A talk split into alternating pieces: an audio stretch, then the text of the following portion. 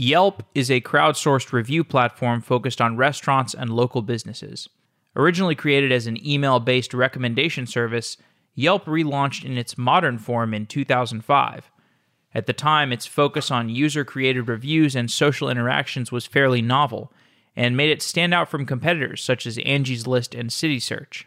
Since then, Yelp has become a national brand, a worldwide brand, and as of 2021, it has over 171 million reviews on its site. The mid to late 2000s represented a time of explosive growth and profound change in the web application space. Industry leaders like Yelp had to adapt their technology stacks for the unprecedented scaling they were experiencing. At the same time, the rise of smartphones led Yelp and many others into the mobile application space. Michael Stoppelman was an engineer at Yelp during this turbulent time. He left Yelp in 2015 and now works as an angel investor. He joins the show today to talk about the engineering challenges that Yelp faced during this time and the profound changes that the industry as a whole went through, as well as the history of Yelp and how that can contextualize the startup landscape today. Michael, welcome to the show. Hey, thank you so much for having me on. Really appreciate it. You joined Yelp in 2007. This was early on in the life of the company.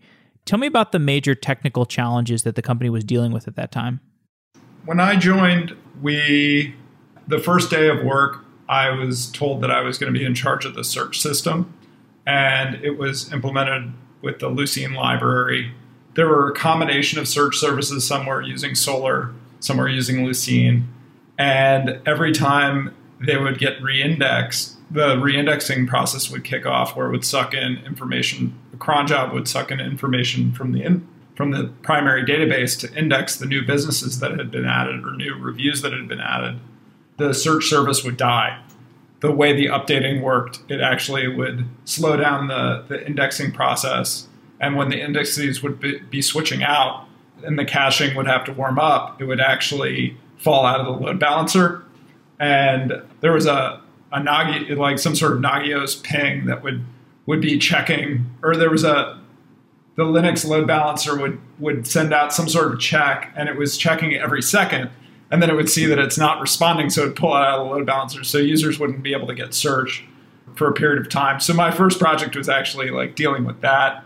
And the uh, the initial load balancer for for Yelp was uh, was a Linux box that had a dangling wire that was a little bit uh, that was easy to jostle, and so we always would have to be very careful if we were working on the machines in the data center because the machine's actual cable was very loose. And so there have been moments where someone had like unjostled it and taken down the load balancer. That was kind of the first, my first week was was seeing, okay, we have six engineers. I had come from Google, so where there were like 5,000 engineers, and I had been insulated from all this all this stuff.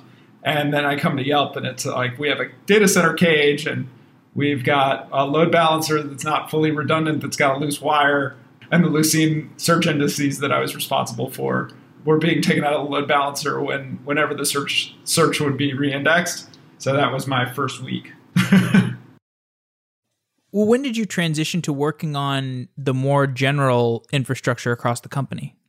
Yeah, so so I mean, as the system evolved, at the beginning of Yelp, you know, Yelp was started in 2004, so it was all get your own data center data center space. And so we had our own cage space. We had to order our own machines. This was pre pre AWS.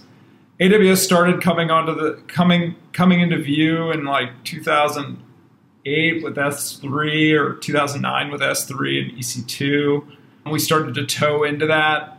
And we actually started with a backup data center in a service called SoftLayer, which was bought by IBM.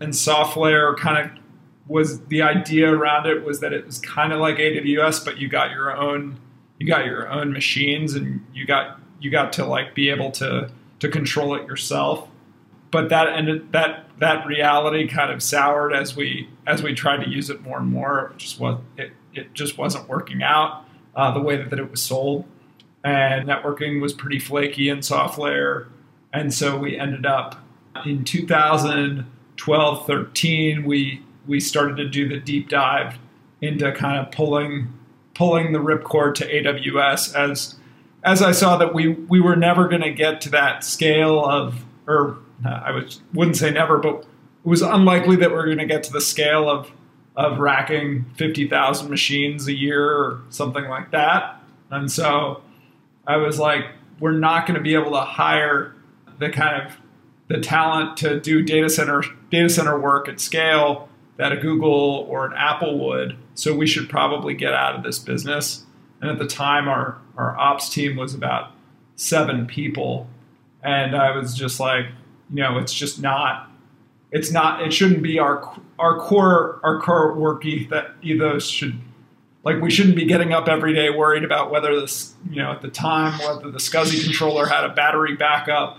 One time we got shipped a bunch of SCSI controllers and the and it, they were like missing batteries, um, and so someone had to go in and, and replace all the SCSI SCSI uh, adapter batteries, and then there were always driver issues and incompatibilities with Linux, and the list just kept going on and on. So we'd order, you know, we were just not at the scale where we really had a team that was like making that a well-oiled machine, and so that was the that was kind of the data center story.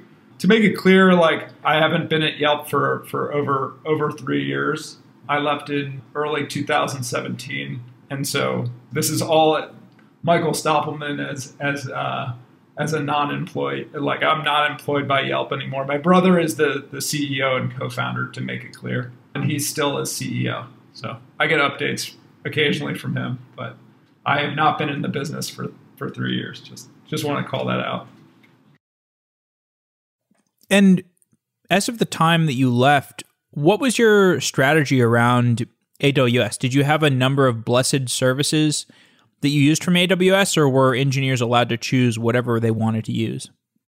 So at the beginning, the AWS transition started as like the primary stuff that I, the easiest wedge that I saw to get the team to start thinking about cloud was the MapReduce jobs that we were running. So pre Hadoop, there was uh, people were using um, MapReduce as as the primary kind of like data data processing uh, language for for for any sort of machine learning or or large scale big data processing. And so we internally built a tool called MRJob that's still a popular Python library. And then we got that working on AWS and we got all of our logs transitioned to S3. And so once the logs for the site were in S3, and more and more teams saw that you could process that data in, a, in an efficient way in, in AWS. More and more of our data processing jobs, which I would say accounted for 50% or 60% of the computation at Yelp at the time for search services, ads, all that goo was was happening in the background, either nightly or or intraday. So that was the biggest wedge. And then and then over time, you know, then it became, oh, we want to be able to run unit tests and regression tests and things like that. And we started to get develop, you know, more developer environments set up in AWS. And then really like we were kind of at the cusp of like where we were deciding whether to use Vagrant, which was a precursor to Docker. And then I was lucky enough to run into Solomon Hykes at a at some sort of meetup, and he he was telling me about dotCloud and how this this project internally, this project on GitHub Docker, which was part of dotCloud, was taking off, and had, he had like 150 pull requests that he was processing through, and so then I went. I the next, you know, he's he was in the midst of like this massive explosion of Docker um, and that was three weeks three weeks from from release of Docker, and it was exactly kind of what our team needed to be able to get these containers going for for all these different for all these different services, and so we were just in the mode of like, how do we get do we do AMIs and we have these big big blobs that are going to be moving around the network or is there is there something better and then this was the something better and i was I was pretty ecstatic about that. And then the team kind of ran with that. Our first kind of like foray into production, we, we actually, the challenge of Yelp was that we were kind of like, a year or two years ahead of where the cloud infrastructure was and what our needs were. And so we ended up having to build a lot of technologies that were a, you know a little bit earlier and sometimes we'd be in parallel with with companies that were were building technology that we'd be able to use later. So an example of that was you know Kubernetes didn't exist Mesosphere was kind of in its initial initial stages, and so we actually had to build our own platform as a service. So kind of our own Kubernetes or own Mesosphere, and we had to build all of you know. Now you would use uh, the Lyft project that does the I, I for, I'm forgetting the name of the the project for for load balancing, like an HA proxy replacement. But we had to we had to have all our proxying layers and and then quadratic backoffs and circuit breakers and all of these pieces of bits that you now can get out of the box from a lot of either paid or or open source platforms. We had to build all of that stuff internally with a pretty small team. And so the another thing that we, you know, that was also like we were a little early on was um, the Kafka had been open sourced. Confluence, the the company that now now has taken taken the reins over over Kafka. But Kafka was just coming out, there were no data connectors written, so we were always building building every data connector, and we actually open sourced the system that that did all of the all of the log stream, you know, all of all of the log streaming out of MySQL to take the take the replication log out, and then be able to put all of that into Kafka topics. All of that stuff we had to build build ourselves, and then even when we used commercial products like Splunk, the data connectors for for MySQL and Postgres and, and Kafka were were kind of like not not written or written poorly, and we had to write our own. So all of these, you know, every time you took on another software project, it meant another team of four engineers working on something something resilient. And so I guess there's lots of places to dive in there, and I'm happy to take the conversation wherever your your head's at you you really have illustrated how the the pros and cons of being early to market there. Obviously, the pros are that Yelp was was early to market and and and had a chance to to compete really in this in this really really valuable space. But the cons were that this was an internet that seems so primitive compared to what we have today in terms of infrastructure. Having to build all this stuff around containerization and Kafka. And not only that, once you build it all yourself, you have Kubernetes come out, and I assume the Kubernetes platform was effectively better than what you had built at Yelp. And then you're faced with the decision of do we tear out all the technology that we've built in house and replace it, or do we just kind of run with what we've built in house? Yeah. There are a number of other other questions going through engineering leaders' heads when you kind of break that down, or, or uh, folks that are picking any architects that are picking these types of software products. Is do you want Amazon to have total leverage in, in every negotiation that you enter in for the cost of your cloud? If they know that you're on every bit of, of AWS and there's no way for you to get out, they, they have a lot more leverage in negotiations and so that's that's always running through your head. And also like every bit of technology you know whenever we'd have the internal organization rejection of when a new product comes out on AWS let's say like managed Kafka and you have an internal team that has has an identity with being the Kafka team internally at a company it's not an easy decision whether you know as an engineering leader whether you whether you move on from that internal project and move the engineers to something else or you know there's always internal pushback whenever a new product comes out. And a lot of times that product isn't good enough yet but will be in a year. And so you're thinking in your head hmm like it will probably get better over time but i don't know you know? Sometimes like a, a lot of examples you know there will be gotchas in the details of some of these launches of I think that the managed service of Kafka had like message limits or it had it had different limits on, you know, when it released, it had different limits on message sizes or kind of like replication replication factors that we had in our own internal versions. And so there are always like limits or changes that you have to go into, but then you don't have to do the SRE DevOps work of managing these things when you know if you use the managed service. So I think the the big question for for anyone operating in these types of conditions is like if you build something that doesn't exist in a cloud and then and then inevitably over the next 3 or 4 years something pops up to that does that thing and you have a team around it are you willing to to really re-examine yourself, your organization, or or your own your own suppositions about what you've built, and and kind of replace it if it's cheaper easier to manage. I think that that's you know if you look at any enterprise out there, I'm sure you can find teams that are that are working on things that could be could be taken over by services that are now managed, right? Like I'm sure at banks they have the equivalent of of S3s that they run themselves and healthcare companies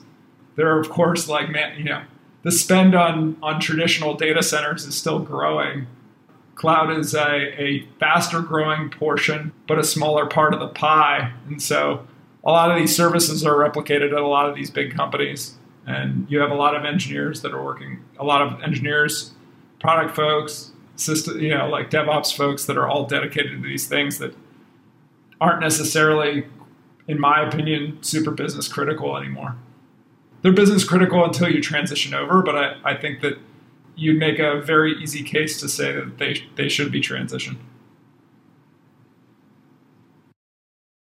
So Yelp is in a pretty competitive market. There are all these other ranking systems like you know Google, of course. Google has Google has its uh, you know places or whatever locations, and then you have things like TripAdvisor were there strategies that you tried to employ to make the website harder to scrape or just you know in this competitive dogfight was there a role for engineering to play?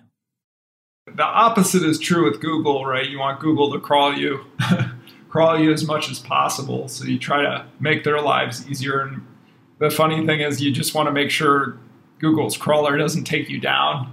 For a website like Yelp, it's like the scale of which it, Google has to crawl your site is is quite large, and so that's a huge. It's an interesting question of like how much infrastructure should you dedicate to allowing Google to crawl you faster. It ends up being an, an interesting business problem of like cost of infrastructure versus what you're what you assume the value of that extra crawling is worth. So in terms of like scraping, scraping protection, things like that, there were always people selling, you know, databases of, of Yelp listings or whatever. But I, you know, in terms of the specifics of like how we, def- any business doesn't want their data being being taken out, you know, taken out to the open market. So we, we do the basics of of what you would expect a Yelp-like site to do, so that you don't waste a lot of infrastructure on folks that are trying to get your listings and then sell them out on the dark webs. So, in terms of specifics, I don't really have many, but there wasn't really a competitive pull there. It was more like just abuse and like wasted infrastructure was more the the focus of that. It wasn't really the efforts weren't really focused on like, oh, this gives us a competitive advantage over anyone else. But I think that the the core of like how Yelp is the search is competitive, you know, ends up being very competitive and, and better than other players is that every day the executive team wakes up and thinks about how do we make the local experience better. That's what the team's dedicated to thinking about every day in and out. And I've just seen that like through my investment start, you know, in startups, like that kind of focus, like every day that Google wakes up, they're worried about some other fire. They have so many different kind of fingers in their fingers in the fire on different businesses. They just don't have the executive focus to think about local search every day. That's a differentiator for any businesses. You know, whenever you're doing a startup or you're working on a project, the more things you can say no to and focus in on what your core value proposition is, the better your product is. And I think that that, that ultimately is like what you see with, with products like Yelp is just a very, very focused product on local and not that many distractions. And so you can just continually refine and get better and improve your machine learning. And everything's looked through the lens of local at Yelp. And so that's a very different kind of way of looking at things versus versus being at Google and being like, how does this affect web search? And web search is such a broad, multi-bucketed, you know, problem. And I worked at Google prior to working at Yelp and saw like how powerful the like hammer of web search is, but it it, it just encum- it engulfs so many different areas. And so like if you can just focus in on one of those areas, you're going to do better than than an executive team focused on everything. You did mention something interesting. I, I, want to go a little bit deeper on. So you said there was there are engineering ways to make it easier for Google to scrape your your entire website. What kinds of engineering resources can you devote to that? Well, so like every website, at least my, my knowledge might be dated, but the webmaster console that uh, Google lets you log into, that you then verify that you own the domain they give you a bunch of knobs as to like how much to crawl you and things like that. The tags that you put on your site and the there's like a bunch of different it gets very complicated when you have multi-language site like a multi-language site that's also in different in different countries so the example is you're in Berlin you're a US user so you want English reviews to show up first but then you also want German reviews, but be able to translate them. How do you serve that to Google? So Google serves up the right web page for a user that search for, searches for that business in Berlin. So it's getting Google to be able to crawl all the right pages and be tagged in the right way is a non-trivial problem, and it takes a lot of engineering resources to get right. But in terms of the your original question of like what are the things to to think about with getting crawled more by Google? I, the main thing is the webmaster console, and then there's also there there's also uh, you can create an XML sitemap. I don't know if they've opted for a different type of sitemap now. They probably do it in JSON or something else now. But just exposing all of the new content to Google so Google knows what to crawl. That was done at a very high scale at Yelp because there's so many photos and reviews and different pieces of content coming into Yelp, and Yelp wants to tell Google what is new on the site, so it's not crawling uh, older stuff that might not be as as important to crawl that day. So they want to get all the changes. So when you do your search on Google, you're ending up on a relevant page that has that has that content that you searched for. As the company grew, what were the kinds of challenges you ran into in terms of engineering management? Yeah, I'd say the, the first eight years of me being the head of engineering was building building the recruiting engine um, to be able to sustain the growth and inevitably the, the folks that leave you need to be able to sustain both of those parts and just you know we were based in san francisco and I, when I took over the engineering team, I think I was I was like 26, and what I found was that it was very difficult to get engineers with more experience to join join me. And also, I'd come from Google, and so Google was very effective at blocking any folks that wanted to join Yelp. They they would parachute in with much bigger offers and make sure that those engineers did not come to Yelp. So I was kind of left with how do I grow the engineering team as fast as I can with the most talented engineers that I, I could. And so I, I ended up kind of focusing in on new grad recruiting, which at the time was very under underserved. And so we we really scaled a lot of the engineering team through through a lot of new grad hiring. We supplemented that with a lot of senior engineers that we surrounded those teams with. And so I kind of saw the the makeup being like you have a a staff level or principal level engineers or tech lead, you know, tech lead type person surrounded by four or five new grads that were very talented and hopefully would become senior staff engineers themselves over the next five years. And so I think if you if you look, you know, if you're looking on LinkedIn, you'll see a lot of a lot of Yelp folks have been been at the company for quite a long time, and I think that speaks to the culture that we built and the, the reputation we built of, of building leaders and, and you know out of the management team that I had when I left, I'd say about 50% of those managers were new grads when they started. And then over the course of, you know, over the course of five to 10 years that folks were there, they became, you know, they became managers and, and ultimately built the culture there. And so it's a really pragmatic, kind culture. And, and they're, they're of course looking to hire. So if anyone listening is looking for a really, a really uh, strong engineering team that that wants to do the right thing for the world, you should check out Yelp. In 2011, the company IPO'd. Did the IPO have any effect on how engineering worked at the company? Yeah, so you know, it's funny to look at it in contrast to all these uh, all, all the SPAC activity going out there. The IPO was was such a huge day. It really, but like it really is a financing event. It's like you're raising, you know, at the time I think Yelp had only raised 32 million or 34 million dollars in total. It's funny to think about it when you compare to these gigantic rounds that are happening now. And so that day we raised, I think, a hundred million dollars on the public markets, went public. The effect on engineering was funny. It was like we were so scared that there was going to be this onslaught of traffic, and so we built a bunch of circuit breakers for different modules on the homepage. And so we really wanted to make sure that the site would stay up. And so we, we just turned, you know, where you'd have a module where it's like, you know, what's what reviews are near you or, you know, any of these database lookups, we just we created kind of like toggle switches that we could update via config to be able to handle any any spike in traffic from people people looking at looking at the content.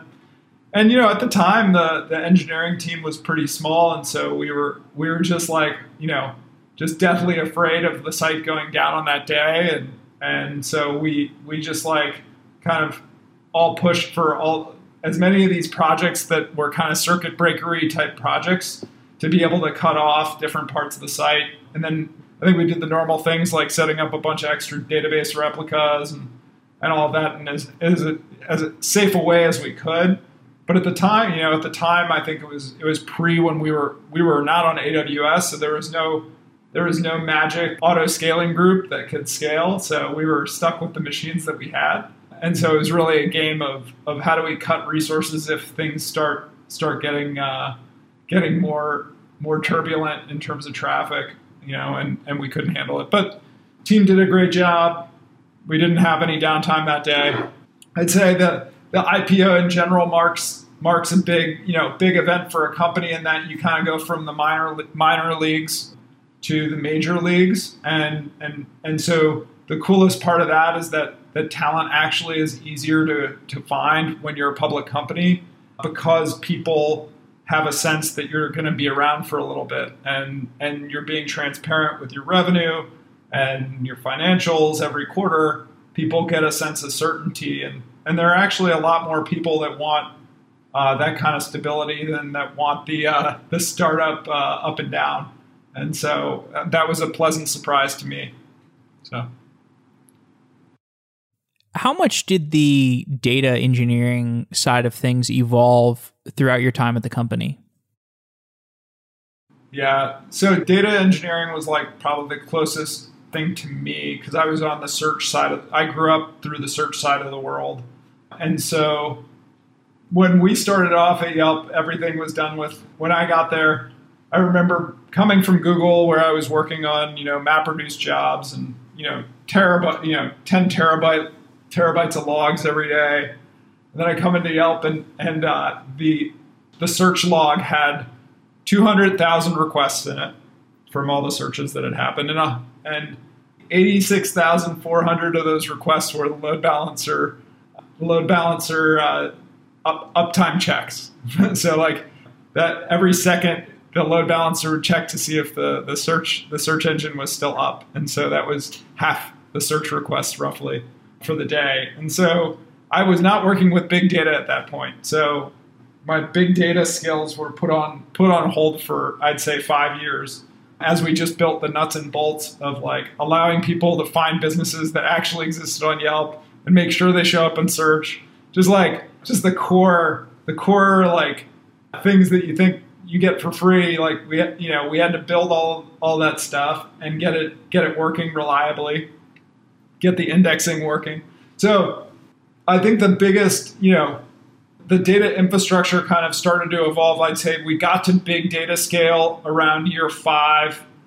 The data was being pushed into S3. We had built MR Job, which was like a MapReduce implementation in Python, became a very popular open source library. That was kind of the beginnings of like the search service and spell check, our spell check service were using big data, and then the ads the ad system started to use big data. That was kind of the the beginnings of a lot of the a lot of the data infrastructure. Then we started to work, you know, we started to work on the Kafka Kafka pipelines that started to emerge in like the 2014 kind of 2015 kind of time range where the business started to need data in, in kind of near real time moments. And really it was the evolution of the biggest evolution was the evolution from a monolith like we had the Yelp the Yelp main monolith that was a, a big chunk of code and that's where everyone developed on and we got to about 150 engineers and and the the push the the amount of work that was going into keeping the pushes we, we had a, a, a couple of time a day we had a morning push and an afternoon push. And just the the amount of like backup that was occurring on these pushes and the amount of effort that was going into the infrastructure around the pushes was just becoming obvious that we needed to start moving to services. And so the effort around around starting to spawn into services created a need for data infrastructure for all the logs that were coming out of the different services to like upgrade and so that was all going to kafka and so ultimately kafka replaced a system. I think we were used at the time we were using there was a facebook pro- open source project for logging that we were using and so we then upgraded to, to our own kafka system and i'd say on the data warehouse side we started we started with just mysql and s3 s3 type you know processing. And then as we evolved we moved some of the some of the some of the data teams started using the databricks spark uh, open source system.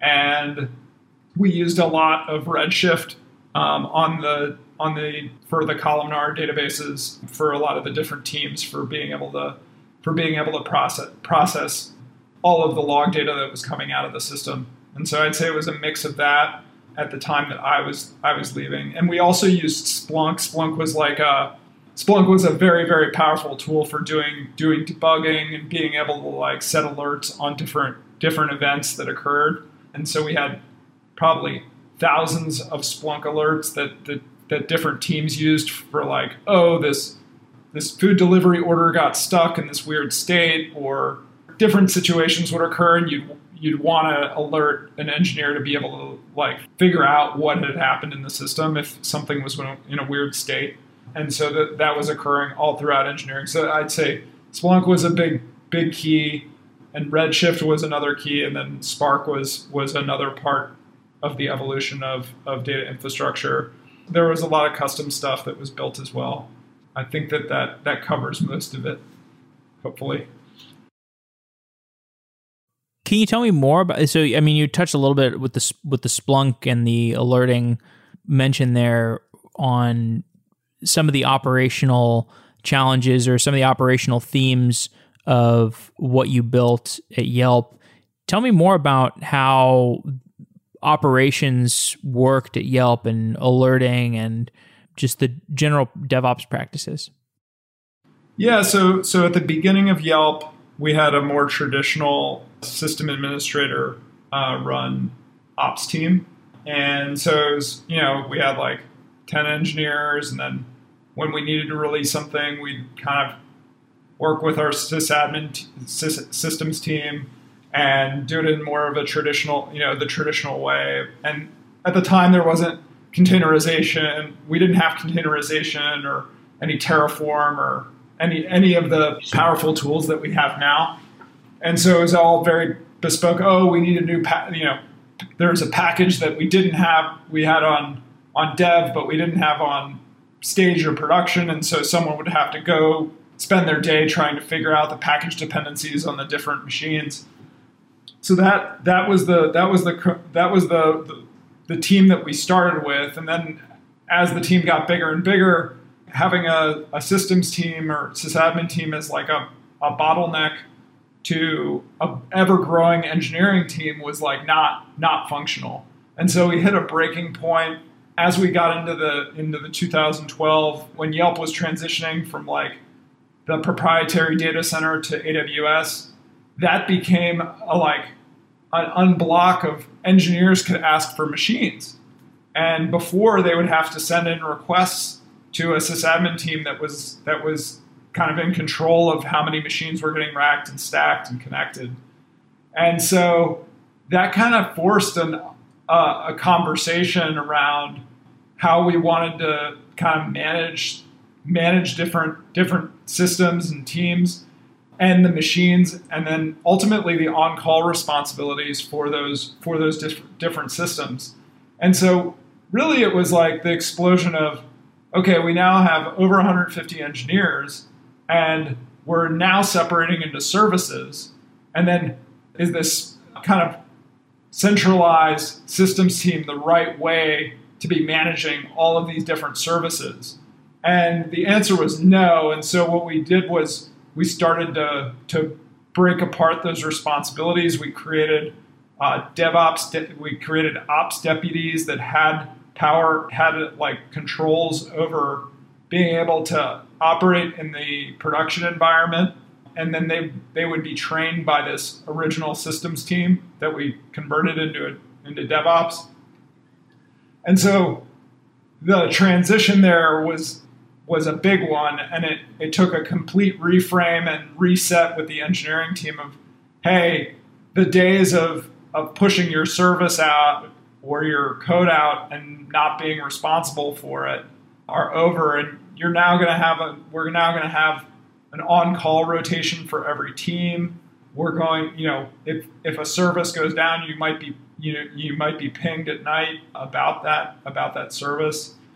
And then that brings up a lot of a lot of other things that have to be updated around the organization and and a lot of that comes down to like tooling and introspection. So like when something breaks, how do you figure out which which service in the chain of services was broken so that you can so that the the systems per the DevOps person that's on call can can page the right teams or get everyone involved that needs to be involved. That is no small feat, and th- those tools are are not easy to build. And so, I think that the biggest the biggest reframe that we had from going from startup operations team to to at scale DevOps was this was this change from what this notion of having a firefighting team. I think in a lot of startups there's there's this firefighting culture where you know you're doing late nights, you get a page, people just you know when there's a problem, you just get into the cycle of okay, we're going to solve this problem because you don't have the resources to solve the long-term structural problem.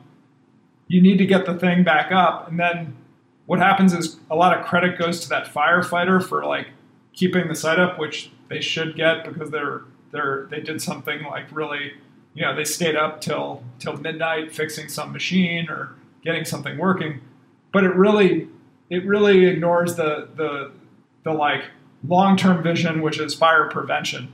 And so, what you really want is how do we how do we clear the forest of all the kindling so something doesn't ignite? And so, how do you make that transition? And it's a combination of the right management, hiring the right people, getting enough breathing room for those firefighters to actually breathe and think about some long term stuff. And a lot of times, engineers will feel, won't even know that they're stuck in firefighting mode to be able to see the, the, the, for, the forest from the trees, right? And so that was, that was a brutal, very, very tough set of years for the operations DevOps, DevOps team in that you know 2012 to 2014 range.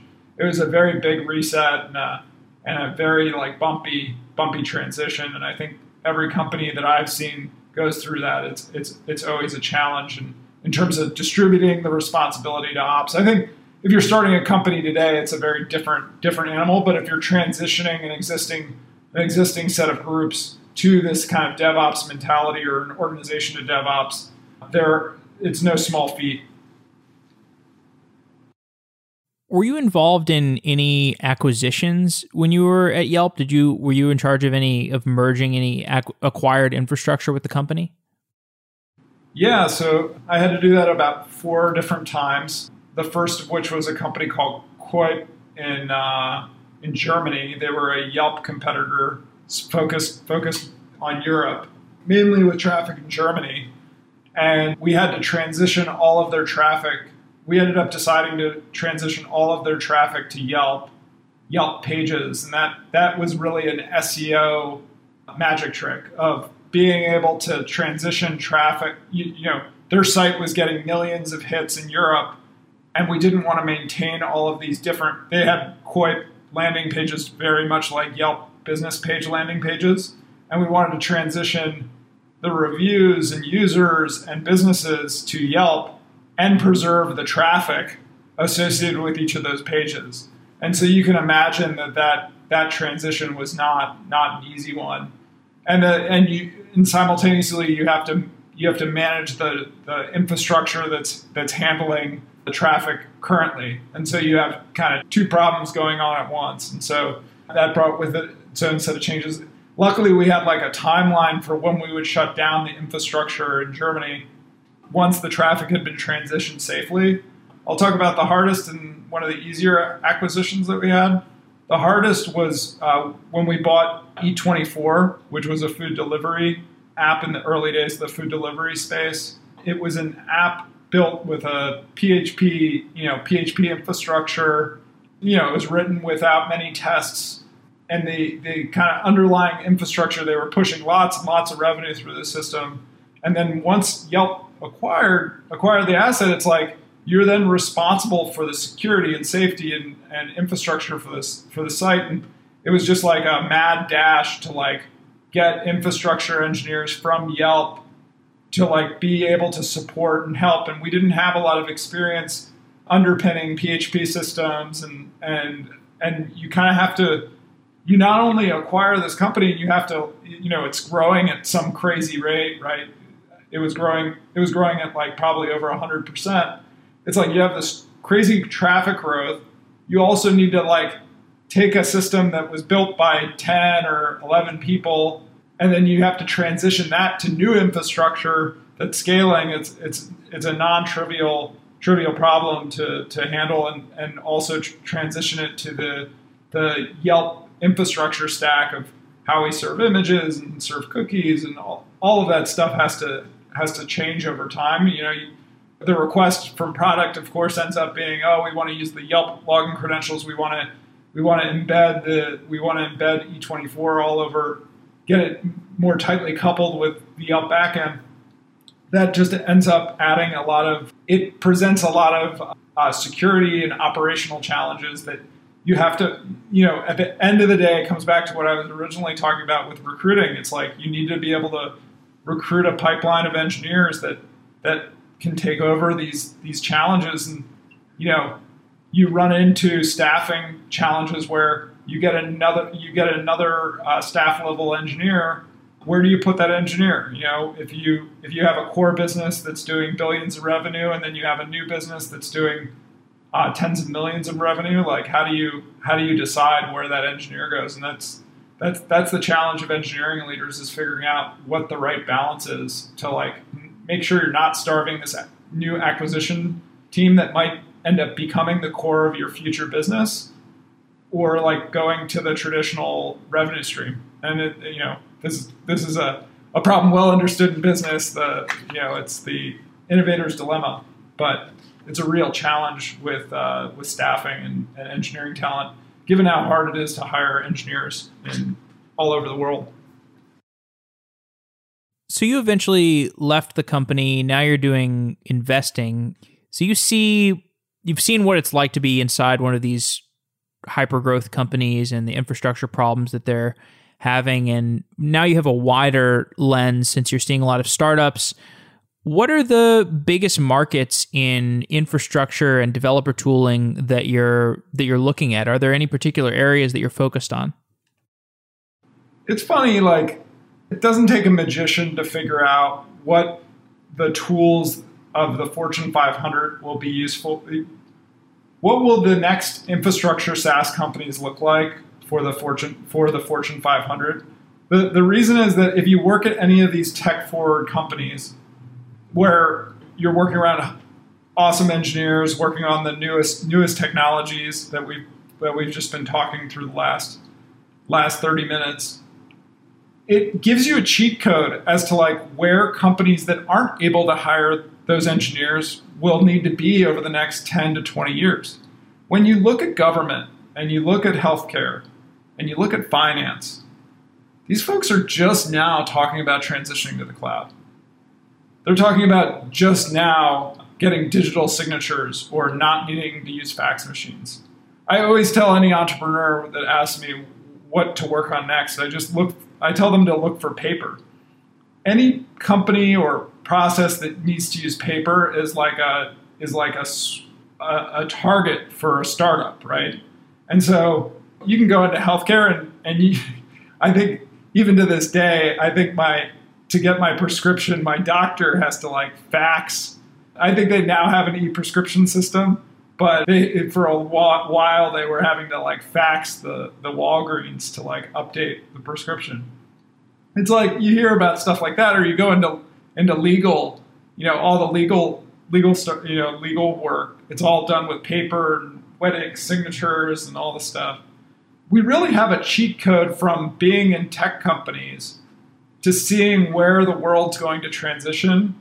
It's just like looking at the stars. When you look at the stars at night, you're seeing a history. You're not seeing what's currently happening in the universe. And so when you're at one of these forward technology companies, you're seeing where the world's going to be in 20 years. And so my job is just to translate that into which are the big pieces of infrastructure that people are going to be willing to pay for. It's actually it's actually not that hard when you look at it through that lens. And so that's what I've been doing for the last three years. I also have been working uh, most recently on, a, on an app to help beginner surfers learn learn how to surf. The, the core skill being how to learn how to read waves. Um, and so that app just got released on Friday. It's called Surf IQ. It's in the iOS App Store. Sorry, Android users uh, soon. but that's my first foray into building something again. I think ultimately at the end of Yelp, I was pretty exhausted and needed a chance to to kind of just collect my thoughts and see what I wanted to do next. And the surf, you know, I've been passionate about surfing for the last six years, and so this is kind of my first foray into building something new, and I, have really enjoyed it. And it's not, I'm not trying to make it a venture back thing. I'm, I'm just trying to enjoy life. Cool. Well, Michael, thank you so much for coming on the show and sharing your reflections on Yelp as well as what you're doing today. Awesome. And, and I'll let, if anyone has any companies that they're raising for or anything on the show, feel free to reach out to me. I'm on Twitter at, at Stopman.